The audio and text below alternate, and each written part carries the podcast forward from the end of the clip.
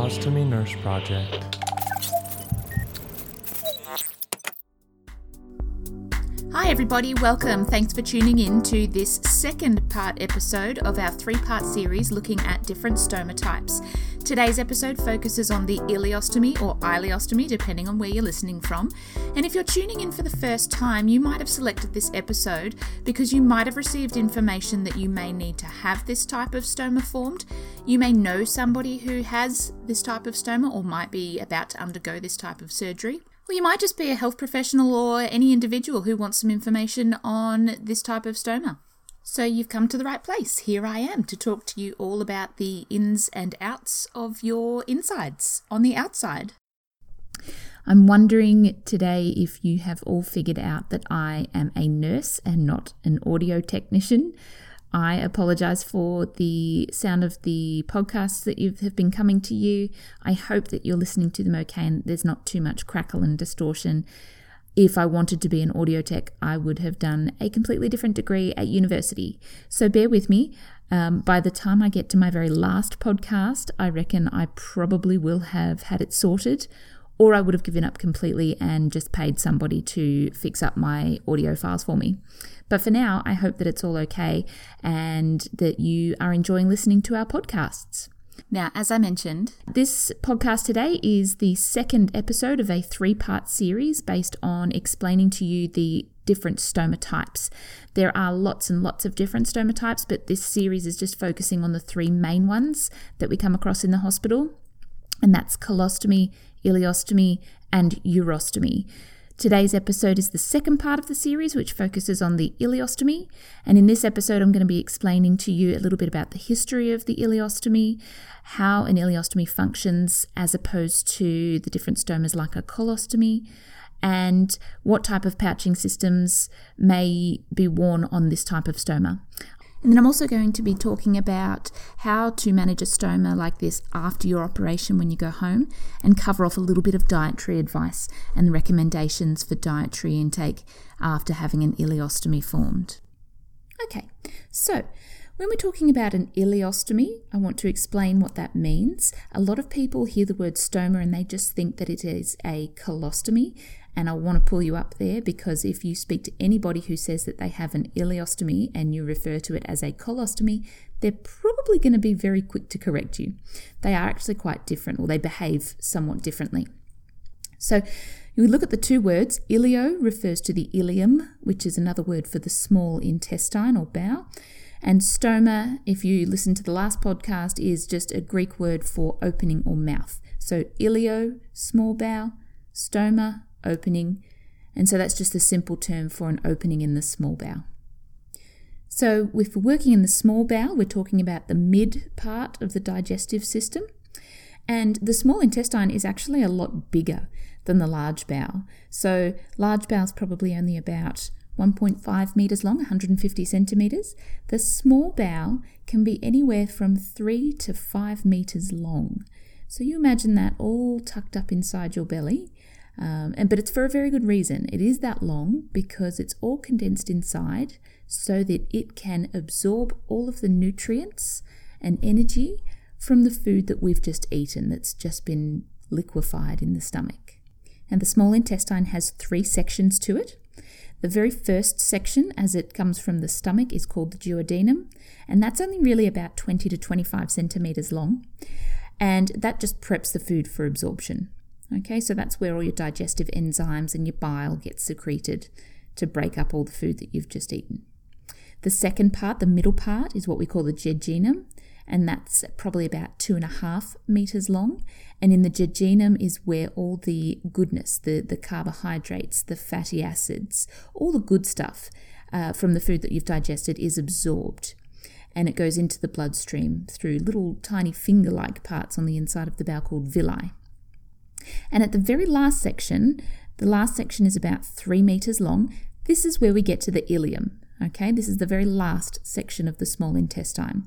And really, what gets absorbed in that last section is a bit of vitamin B12 and some bile acids, and any remaining nutrients that haven't yet been absorbed in the part before it in the jejunum. Now, why am I telling you this? I'm telling you this because I really love this organ, the small intestine is actually used for quite a few stoma surgeries. So the small intestine can basically be used to create stomas in the case of urinary diversions. Um, it can be used to create a new bladder in neobladder surgery. And it can also be used to create what we call continent pouches. So, where we're recreating a new rectum in the case of an ileoanal pouch, the small intestine is also used. So, it's very adaptable and very versatile, and there's a lot of it. Hence, why they choose to use the small intestine for a lot of new surgeries like that. And that brings us to a little bit of history about the stoma. Ileostomies are a bit newer than the colostomy, which was around in the 1700s. The ileostomy really came about sort of in the 1800s, 1850s, so almost 100 years after a colostomy was around and recorded. And so the first incidences of being able to form an ileostomy came from the fact that people used to have bowel perforations or holes formed in the bowel spontaneously and they would actually come out onto the skin and they're what we call fistulas fistulas i'm going to talk about in another episode so if you're interested in uh, hearing about abdominal fistulas make sure you tune into that episode when it's broadcast on spotify for you Okay, so there can be two different types of ileostomies. You can have an end ileostomy and a loop ileostomy. An end ileostomy is where the piece of bowel has been completely separated into two parts. So, again, think of a cylinder or a tube that's pulled apart in the middle so that you've got two whole sections. And one end gets brought up through a hole in the abdomen and stitched to the skin. So, it's just one hole. A loop stoma, which is somewhat more common uh, because they're often used as temporary stomas, are when the bowel isn't completely separated. So a loop of small intestine is brought up onto the surface of the skin. They make a small nick in the top and they fold it over on itself a bit like when you're folding your socks in your linen. You take the sock, you fold it over on itself. It's called eversion. And so you end up having two holes in that stoma. That's why it's called a loop stoma. And so, what will happen is one of those holes will be what we call the functioning end, where all the poo comes out.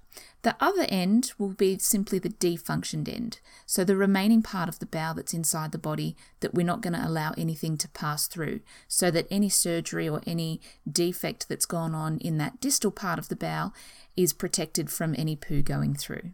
And there's lots of different operations that somebody might have to have where you may require a temporary ileostomy or a loop stoma. And it's not just because of bowel surgeries. Yes, that's primarily one of the operations that people have. So if you're having an operation on the large intestine or low down in the rectum, you may need a covering loop ileostomy to divert everything away from that to allow it to rest and heal on the inside before we allow any poo to travel back through there. Some other surgeries, some people have um, gynecological surgeries where sometimes the bowel might be stuck to the pelvic organs and need to be separated. And that piece of bowel becomes very fragile. So, in order to protect that area and prevent um, any perforations, you might have to have a covering loop ileostomy. And that's just some of the reasons why somebody might have to have a temporary loop ileostomy. There's many reasons out there, they all vary.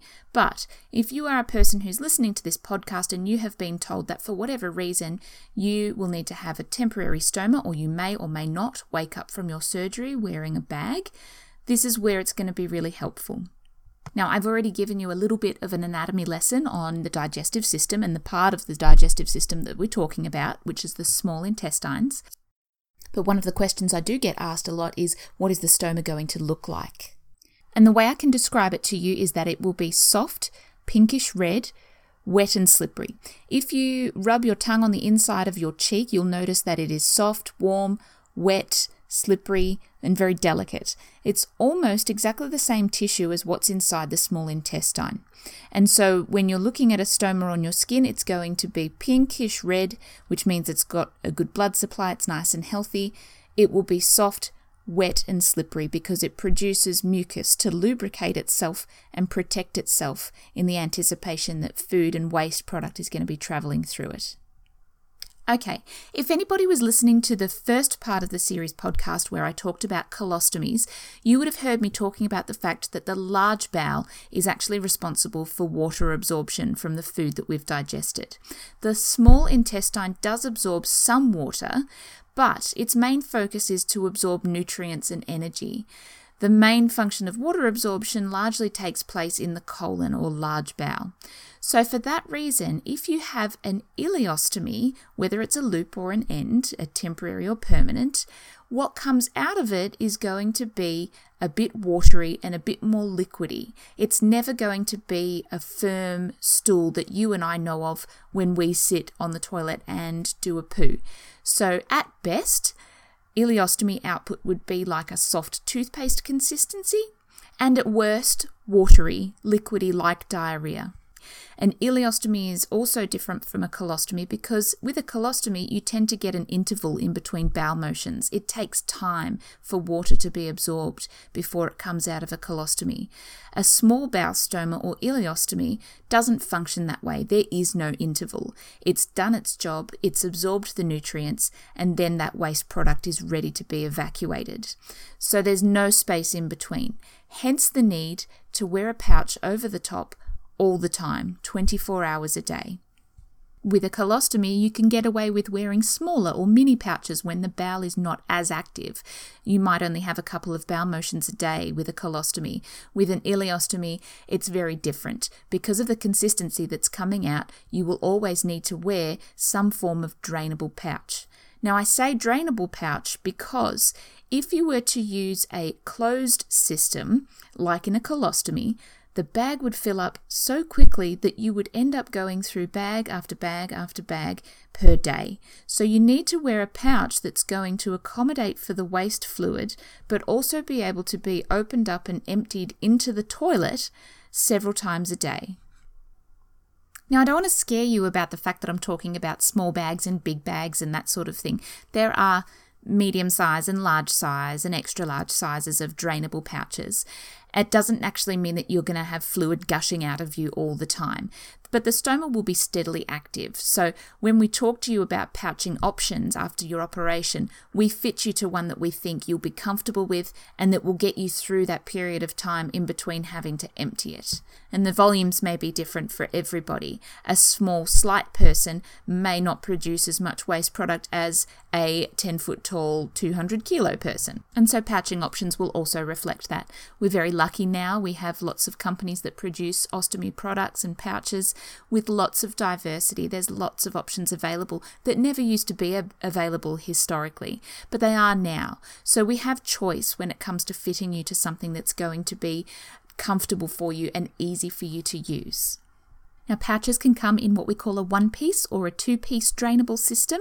There's not a lot of difference between the two, but in a one piece drainable system, it's quite simplified. It's simply one bag where you peel off the backing plate and it sticks onto your skin over the stoma. The stoma sits inside a hole inside that pouch, ready to collect the waste.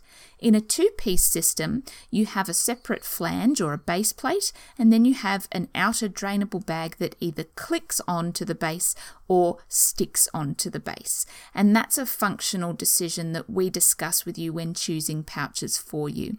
It largely depends on personal preference, your ability to apply a two piece or a one piece system and how comfortable you feel with the products that we're choosing for you.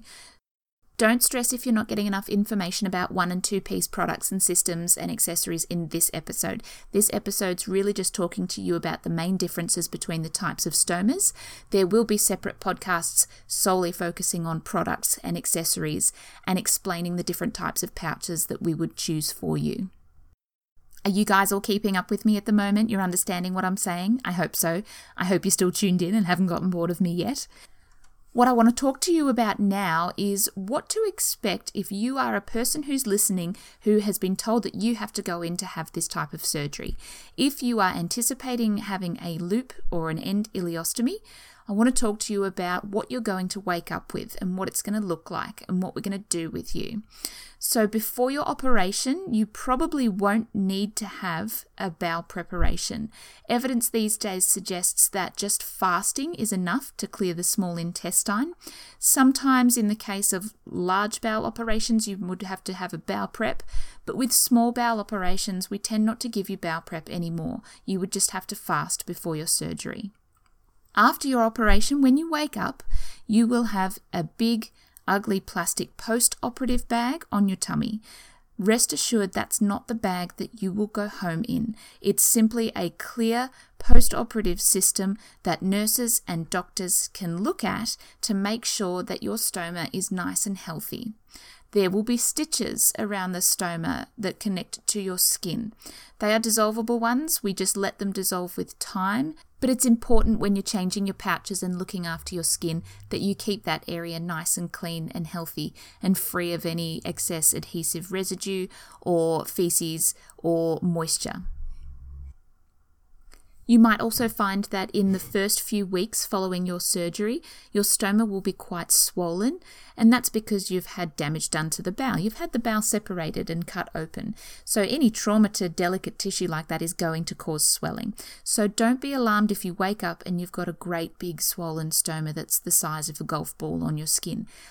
I promise you that will reside as you get better and more mobile and become well again all of that fluid will leave that tissue and you'll end up with a nice, neat little stoma that will continue to reduce in size over a period of about four to six weeks. On average, an ileostomy will be about 25 millimeters in diameter, so about the size of a 20 cent piece for us in Australia. Sorry, I keep realizing people overseas probably have no idea the measurements that I'm talking about because we use centimeters and meters, and you guys are probably all thinking inches and feet. I do apologize. But an ileostomy will end up nice and petite and relatively small on your body. There's a misconception, and people are very scared about the fact that they think it's going to be a very large piece of bowel stuck to the skin that everybody's going to be able to see. But I promise you it's not. And especially these days, too, with pouches being very low profile, nobody can see them except you. You'd be the only one who would know that it was there these days. So, I don't want to spend the rest of this podcast talking to you about the complications and everything that can go wrong when you first have a stoma formed. What I do want to talk about, though, is the management of your stoma and getting used to it when it's new. There will be a period of time where your bowel will be a bit slow to wake up, and when it first starts to become active, you'll probably notice that there won't be much coming out. It'll probably just be like a greenish liquid, and that'll just be a little bit of bile that's going through before you're actually taking in anything solid.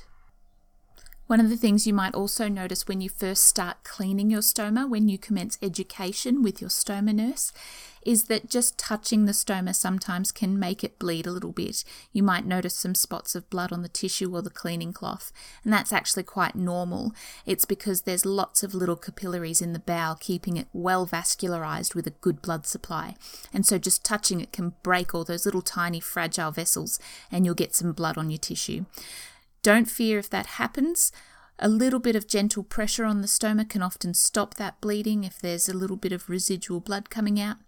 If there is a lot of blood coming out and it's bright red fresh blood and you're concerned about it, you can either let your doctor know or your stoma nurse, or if you're outside of the hospital and you notice that your stoma starts to bleed heavily, you can contact your surgeon or head to your nearest GP or hospital.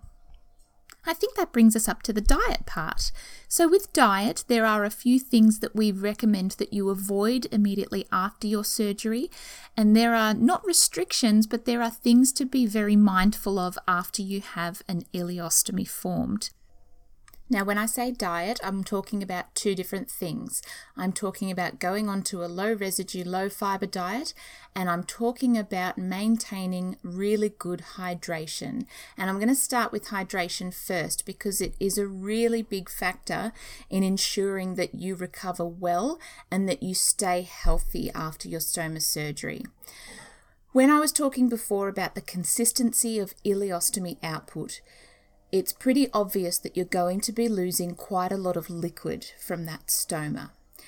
And you run the risk of becoming dehydrated very, very quickly if your fluid losses are too high. And what's the first thing you do when you start to feel a little bit nauseated and unwell? You stop eating and you stop drinking. And I can tell you there's nothing worse than trying to force yourself to drink fluids when you're feeling under the weather and you've got nausea because it's just going to make you feel even more sick. But it's very important when you have a stoma that if you are feeling nauseated and sick, that you still try and take on as much fluid as you can. And it doesn't have to be water. And in our dietary podcast that we're going to talk about hydration, I'm going to point out to you about the different types of hydration with a stoma and how that will affect your output. Because sometimes just drinking water can actually, in fact, dehydrate you more than if you drink an electrolyte balanced fluid like St. Mark's solution. But that's going to be in a different episode. I want to highlight to you in this episode how important it is to keep some hydration with you, whether that's water, uh, some soda water, mineral water, uh, juice, tea, some coffee, but not too much coffee because coffee's diuretic. But I want to stress to you the importance of staying hydrated because before you know it, if you stop eating and drinking, you will lose too much fluid from your stoma and that upsets other organs eventually. The kidneys get very upset when you get dehydrated because it's your kidneys that regulate the blood flow in your system based on how much water your colon and your intestines absorb. So often, when people end up in hospital with severe dehydration with a stoma, there's usually an element of renal failure as well in really severe cases. So, if you can at all, please stay hydrated with a stoma. Drink when you can drink. So aim for your two litres a day of fluid intake. That can be done through taking an electrolyte replacement solution, ideally things like Hydralyte and Gastrolyte, or for some people overseas, you can get things like Pedialyte. Any balanced electrolyte solution will help with your hydration and maintaining a good fluid balance internally. And you don't have to guzzle, you don't have to have four litres a day, but it's important to obviously have something with you and take plenty of sips with it especially in the warmer weather like we have down here in Melbourne, especially now because we're still living in 40 something degree heat. You must always maintain proper hydration. Icy poles are also a really good thing. Over here, we have Hydralyte icy poles, which are an electrolyte replacement icy pole.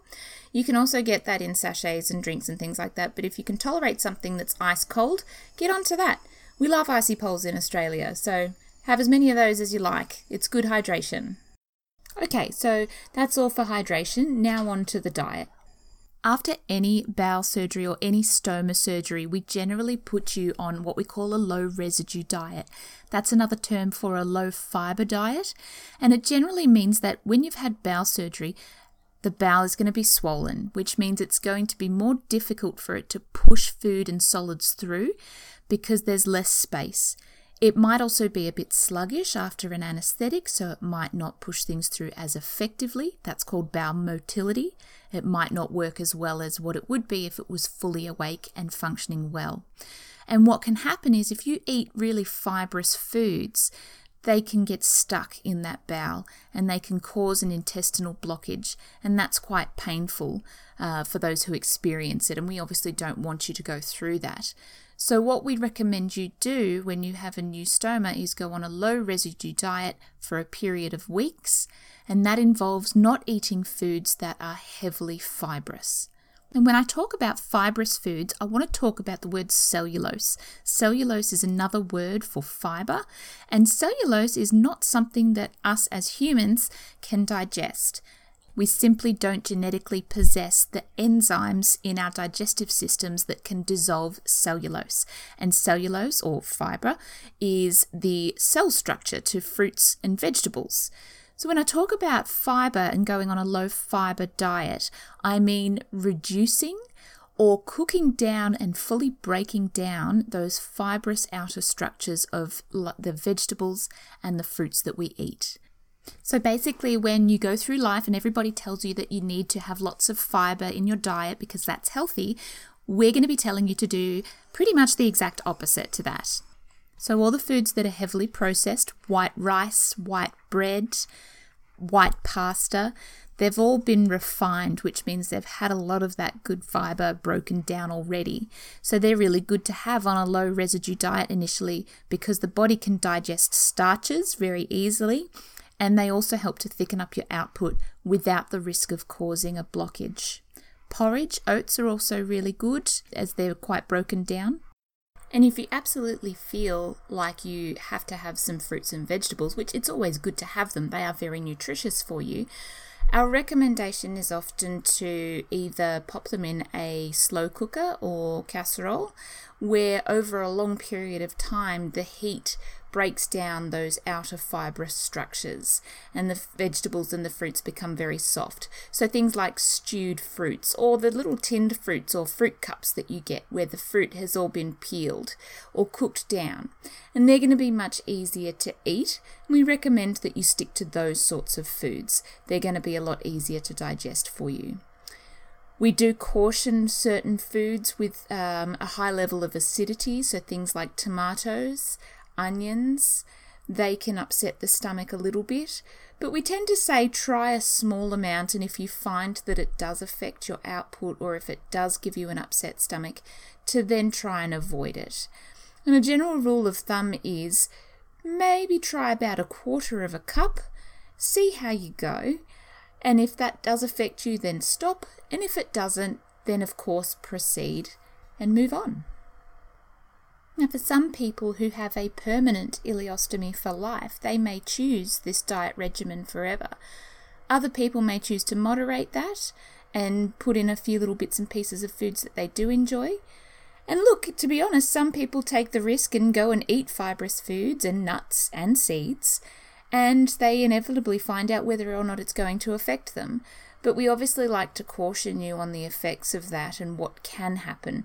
And of course, depending on the type of condition that you have, you may be at higher risk of developing an intestinal blockage. Now, of course, if you have a temporary stoma or a loop ileostomy, you may have a reversal done later on, which means eventually you can resume your previous diet and really eat whatever you could tolerate before your surgery. That's not a problem. But bear in mind that if you do have a stoma reversal, it is still bowel surgery. So you may find that you have to go back to that low residue, low fiber diet for a period of time, just until your bowel motions regulate again and you're not having any cramping or discomfort through eating a normal diet when you've also had your bowel stitched back together. And if you really want some information on low fiber diets, Bowel Cancer Australia is a great website. There's plenty of resources out there for low fiber diet recommendations and recipes. However, Bowel Cancer Australia has a really good one that talks about low fiber diets, and it comes from Teresa, who's Australia's nutrition advisor for Bowel Cancer Australia. And they've got some really good hints and tips about everything that I've just spoken about. So, what is a low fiber diet, and recommendations for how you can adjust your diet to regulate the type and consistency of bowel motions that you're having as well, especially if you have a stoma. Now, if you are a person who already has an ileostomy and you would like information on uh, dietary intake and hints and tips for following a particular diet, the brand company that you use usually has an educational pamphlet somewhere that talks about dietary intake and places recommendations for foods that you can try and eat um, that will change the consistency of your output, whether you want to thicken it up, thin it out. Um, combat odor problems or gas problems. So um, you can feel free to contact each company and see if they've actually got information on that that they can send out to you also.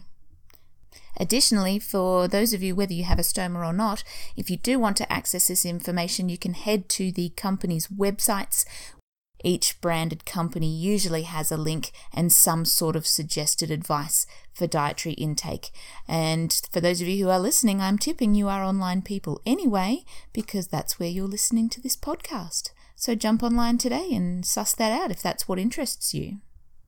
Another great resource for people who already have a stoma or who are members of the stoma associations. You get your Ostomy Australia magazine delivered to you with your orders. The journal is published three times per year and is provided to uh, every member of an Australian Ostomy Association for free. Have a look in those magazines because they do have a section where people can write in um, and ask questions about diet. There's also nutritional advice in those magazines, and they're really helpful too. So if you've got your Ostomy Australia magazine, people overseas, sorry you don't get one. I'm sure you've got some sort of equivalent. But people in Australia, get onto your Ostomy Australia magazine, have a flick through. They've got really helpful nutritional advice as well.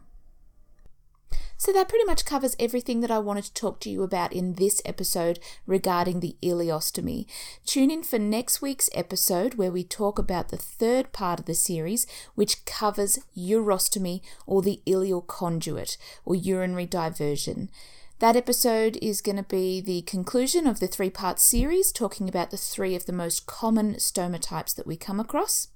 If you like the content that you've heard in these episodes, feel free to comment or leave a review in iTunes.